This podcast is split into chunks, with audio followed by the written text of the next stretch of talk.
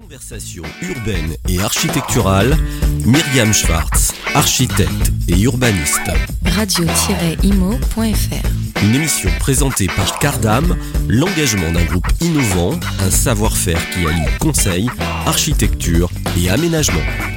Chers auditeurs, bonjour. Interview numéro 2 de Franz Namiak, directeur général adjoint des investissements immobiliers chez Séquence. Bonjour Franz. Rebonjour. Rebonjour. Myriam. Alors, on a euh, vraiment parlé euh, euh, projet commun avec les différents acteurs du faire la réhabilitation. Euh, on a parlé de séquences euh, euh, dans l'urgence et séquences dans le temps du projet. Euh, justement sur le temps du projet, sur l'acceptabilité, euh, sur euh, ces grandes emprises sur lesquelles quelque part vous décidez, euh, vous l'avez déjà fait, mais là euh, de, de faire sens euh, avec la ville et d'être plutôt proactif. Comment se font les montages avec les promoteurs? Comment décidez-vous à un moment donné de vous dire bon allez, on y va, on ouvre la porte aux promoteurs et on travaille avec eux? Alors, on ouvre la porte à la chance d'une manière générale parce qu'on ne limite pas aux promoteurs. On a tout le monde dans le tour de table. Donc, euh, à partir de là, il faut pas singulariser une catégorie euh, dans C'est le faire ensemble. Oui, il, il faut rester dans la question du faire ensemble et rester pour euh, équilibrer euh, la relation. Voilà. Donc notre objet, nous, en tant que maître d'ouvrage, c'est d'équilibrer la relation pour que le meilleur projet émerge de cette réflexion collective. De fait, ce soit une évidence. Ben oui, mais le fait est que quand ça émerge, tout le monde dit bah oui oui c'est ça en fait Mm, Euh, mm, mm. Et, et ça c'est ce qu'il faut qu'on recherche systématiquement donc le, le promoteur il est partie prenante C'est un des acteurs. ouais et il le fait très bien Alors, ça veut dire que quelque part, ces euh, emprises foncières, où il y a peut-être des immeubles un petit peu obsolètes qui pourraient ne rien valoir, de nouveau peuvent euh, valoir quelque chose, euh, peuvent euh, non seulement ils apportent évidemment un, un vrai service, mais une valeur. Oui, d'ailleurs c'est assez euh, difficile euh, pour nous euh, à un moment donné de faire le constat que sur certains environnements, nos, nos immeubles euh, n'apportent plus le service, euh, ne permettent pas aux gens de progresser parce que notre rôle à nous en tant que bailleurs, c'est effectivement euh, d'amener cette fierté d'habiter qui permet euh, de mettre les gens à l'abri et de les faire progresser euh, dans leur quotidien et dans leur vie. Donc ça c'est notre rôle, d'accord?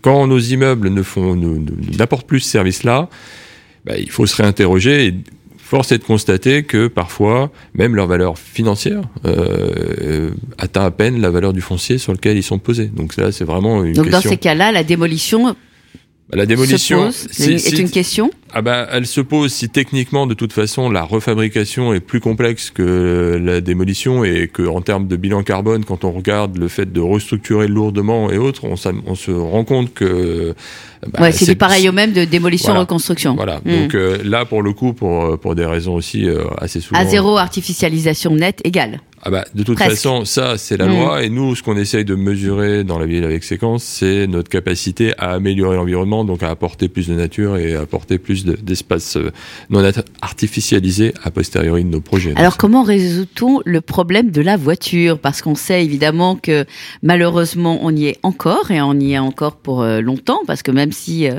on n'est plus euh, moins avec des voitures à essence euh, mais avec des voitures à hydrogène, électrique, etc., etc. euh, le fait de voir sa voiture en bas de chez soi, euh, c'est quand même encore un, le seul bien quelque part qu'on a Alors, vraiment envie d'avoir à proximité. euh. Il y, a, il y a deux, il y a deux réponses. hein. Euh, si on refabrique une opération neuve, là c'est assez simple. Le parking, est, le, le parking Mm. est en dessous de l'immeuble. Les gens sont rassurés quant à la, au devenir de leur voiture. Et quand on reste avec une réhabilitation et, et des parkings en surface, hein, c'est le rapport à la voiture qui doit changer. C'est-à-dire le, le moment où on sort de chez soi et où euh, en fait on n'est plus dans l'espace privé, on arrive dans l'espace public et la voiture est dans l'espace public. Donc là, ce qu'on a essayé de faire encore récemment, c'est d'amener l'espace public devant l'immeuble. Et donc au lieu d'avoir des nappes de parking, mais plutôt d'avoir des voies avec des voitures garées de chaque côté de la voie. Et ça change tout. C'est comme une la- rue. oui, Mm. et en fait de recréer dans des dans des environnements aujourd'hui euh, très très parking, euh, très voilà, des voies, des rues avec des arbres, avec et des places de parking le long de ces voies. Et en termes de d'appropriation par le, par le locataire, c'est bien meilleur quand même. C'est-à-dire qu'on descend dans la rue pour prendre sa voiture, Voilà. Comme lieu- si on était quelque part, au lieu d'être dans un espace euh, résidentialisé ou résidentiel, on est quand même dans la rue, dans la ville. dans la ville. Voilà. Alors, le commerce, c'est quand même quelque chose qui est important dans dans euh, dans, vos, dans les cités, dans euh, dans les justement dans ce genre de résidence. Comment fait-on pour euh, redonner envie du commerce alors qu'il y a peut-être pas assez d'habitants, alors qu'il y a des galettes de commerce euh, obsolètes et que ce service-là est un service essentiel pour les habitants? Alors, c'est un service essentiel, c'est ce qui permet de faire ville, la question du service, la question des commerces, la proximité. Et des équipements aussi. Et des que- équipements également. Donc ça, effectivement. Après, on sait qu'il faut une, une zone de chalandise. Donc il faut créer les conditions pour que ça fonctionne.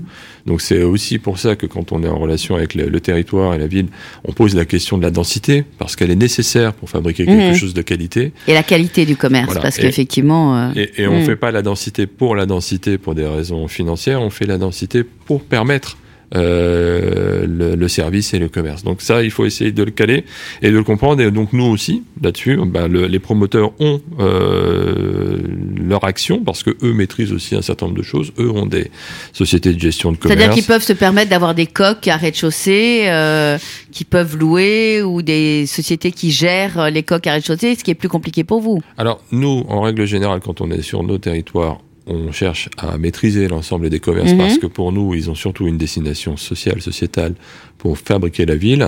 Après, quand on est dans un univers où on n'est pas seul, il y a effectivement euh, des investisseurs qui, qui travaillent sur le secteur, mais on travaille de toute façon en lien avec le promoteur pour que cette partie-là de la ville soit de toute façon in fine préservée et qu'elle puisse permettre de rendre le service pour lequel elle a été créée. Et est-ce qu'il vous arrive, sur des opérations de réhabilitation, d'enlever des logements à rez-de-chaussée pour y mettre des fonctions diverses, sociales, euh, euh, liées à des, un petit équipement de proximité qui fait que, bon, peut-être qu'on enlève euh, deux, trois, quatre logements, mais on y apporte un vrai service hein? Alors oui, euh, ça nous arrive. Alors il faut déjà savoir que dans l'univers du social, ce qu'on appelait le LCR, donc le local commun résidentiel, oui, il a disparu quand même. Il a dommage. disparu et euh, l'animation, donc la, la question du vivre ensemble est quelque chose qui est premier. Donc on- aujourd'hui on retrouve. Vous retrouvez type- le, Ouais. le LCR. Oui. Mais il n'était pas nécessairement sur l'espace public. hein, Alors il n'est pas systématiquement sur l'espace public. Quand on le recrée aujourd'hui, on le recrée sur l'espace public. pour qu'il soit vu.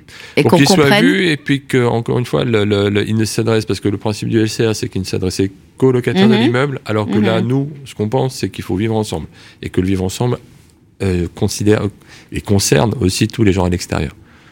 Alors, vous avez engagé euh, une opération sur Bagneux euh, qui est un petit peu euh, exemplaire parce que pour le coup, celle-là, c'est vous voulez qu'elle passe en classe A, 162 logements. Racontez-moi un peu cette cette expérience et cette opération qui a démarré il y a pas très longtemps. Alors en classe A sur la partie carbone, donc c'est en ça Mm. qu'elle est un petit peu exceptionnelle. Je pense que dans le bâtiment comme dans toute industrie, on, on cherche à Parce avoir qu'elle des... n'est pas ancienne, les immeubles datent des Non. années 80. Non, non, mais c'est on, on cherche l'expérimentation euh, pour essayer d'aller jusqu'au bout. Donc Mm, là, mm. on sera à un, un kilo euh, équivalent carbone par mètre carré par an. Donc on est sur euh, les objectifs de la, la stratégie nationale bas carbone euh, horizon 2050 pour le pour l'existant. Donc on est vraiment jusqu'au boutiste parce qu'il faut à un moment donné mesurer jusqu'où on peut aller avec ce qui existe comme technologie Mhm. euh, pour ensuite euh, dupliquer euh, sur l'intégralité de la foncière ce qui est duplicable euh, de façon économiquement Donc c'est une opération test. Il faut des opérations test. De Mhm. toute façon, le- le- l'expérimentation a deux vertus. Déjà, elle, nous, elle élargit le champ des possibles. Et deux, elle donne aussi de la fierté aux collaborateurs. Et ça, c'est bien aussi de pouvoir partager avec un, un architecte et, et des entreprises une réalisation exemplaire pour montrer... Et euh, donc là, vous vous êtes donné le temps de la réflexion. Et pourquoi avoir choisi cette opération de d'immeuble des années 80 C'était moins compliqué d'arriver. euh, Non, l'environnement était euh, le permettait parce que bon, pour arriver à un kilo, il y a aussi des, des contraintes externes, notamment le fait d'avoir un réseau de chaleur Bien sûr, performant. existant. d'avoir- voilà, ouais. donc euh, Mm, mm. euh, nous, on le mesure. À chaque fois, on mesure ce qu'on est capable de faire. Euh, La question, euh, le sujet de la question qu'on évoquait tout à l'heure, c'est de, de prendre le temps de comprendre avant jusqu'où on peut aller de façon raisonnée et raisonnable. Et donc, quand on peut le faire, il faut le faire parce que ce qu'on fait comme intervention à date, euh, aujourd'hui, on ne refera rien avant 30 ans. Bien sûr. 30, 35 ans. Mm. Donc, euh, si on peut le faire, il faut le faire, en fait. Euh, c'est juste ça qui est, qui est indispensable parce qu'on n'aura jamais le temps d'y revenir avant 2050. Et donc, vous, euh, il y a une, euh, environ 60 000 ou 65 000 euros euh, par logement? 68 000. 68 000, bon, je suis pas très loin, excusez-moi. Euh, justement, donc, ce coût versus... Il, voilà, est, il est quoi plus élevé, Ouais, il, est- il est j'allais dire. 50% plus élevé euh, ouais. que, que ce Bah que- ce qu'on réalise d'ordinaire. Donc Mm, c'est pour ça mm. qu'on ne peut pas à date faire de l'expérimentation. Surtout d'abord, de toute façon, parce qu'on n'aurait pas le même résultat, parce qu'on n'a pas le même environnement Bien sûr, bien sûr. systématiquement. Mm. Euh, donc nous, on est plutôt euh, sur un, un coût moyenné le- au logement sur la réhabilitation euh, de notre parc qui va être autour des, des 45-50 000 Mm, euros au logement, euh, ce qui est déjà important. Et puis après, il y a toute, euh, toute la partie intervention euh, sur le parc. euh, Donc de là, vous ne considérez pas qu'en rajoutant euh, 18 000, 20 000 euros par logement, vous allez avoir une, une récupération sur investissement rapide. Il va falloir du Alors, temps, là aussi. Non, puis de toute façon, la notion de, de, de récupération, il y en a, y en a pas en fait. Oui, oui, dans le logement social, mais- la mais- récupération, elle est pour le, elle est pour le locataire sur la question de la performance, et puis elle est pour la planète pour la question Mm. du carbone. Donc Mm. après, ce qu'on considère, c'est que si on le fait pas, on a tous collectivement un problème. Mm. Donc il faut arrêter Bien de se sûr. poser la question de le faire, parce que pour le coup, on n'a pas le choix. Donc euh, après, c'est la vitesse à laquelle on le fait, euh, sur laquelle on a le choix. Alors, euh, comment vous allez en tirer une expérience qui fasse exemple? Puisque vous le dites vous-même, que c'est un coût quand même un peu atypique. Ouais, Là-dessus, euh, je pense qu'à l'intérieur de ce qu'on est en train de mettre en œuvre, on va isoler euh, des solutions techniques performantes qu'on va pouvoir dupliquer de façon récurrente. Donc ça, c'est voilà. Et puis encore une fois, euh, il y a aussi euh, à l'intérieur la culture de l'entreprise, convaincre les acteurs que c'est possible. Ça, c'est important aussi parce qu'aujourd'hui, très honnêtement, euh, tout le monde dit qu'on n'y arrivera pas.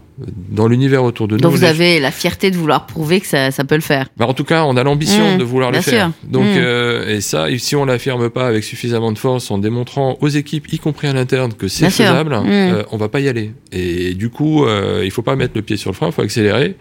Et puis, il faut y croire, parce que sinon. on bon, bah, j'ai cru comprendre que c'était janvier 25. On se donne rendez-vous en janvier 25 pour l'inauguration. Avec plaisir, et puis on, on pourra inaugurer ça ensemble. Merci, Franz. à bientôt, Myriam. chers auditeurs. hein. Au revoir. Conversation urbaine et architecturale, Myriam Schwartz, architecte et urbaniste.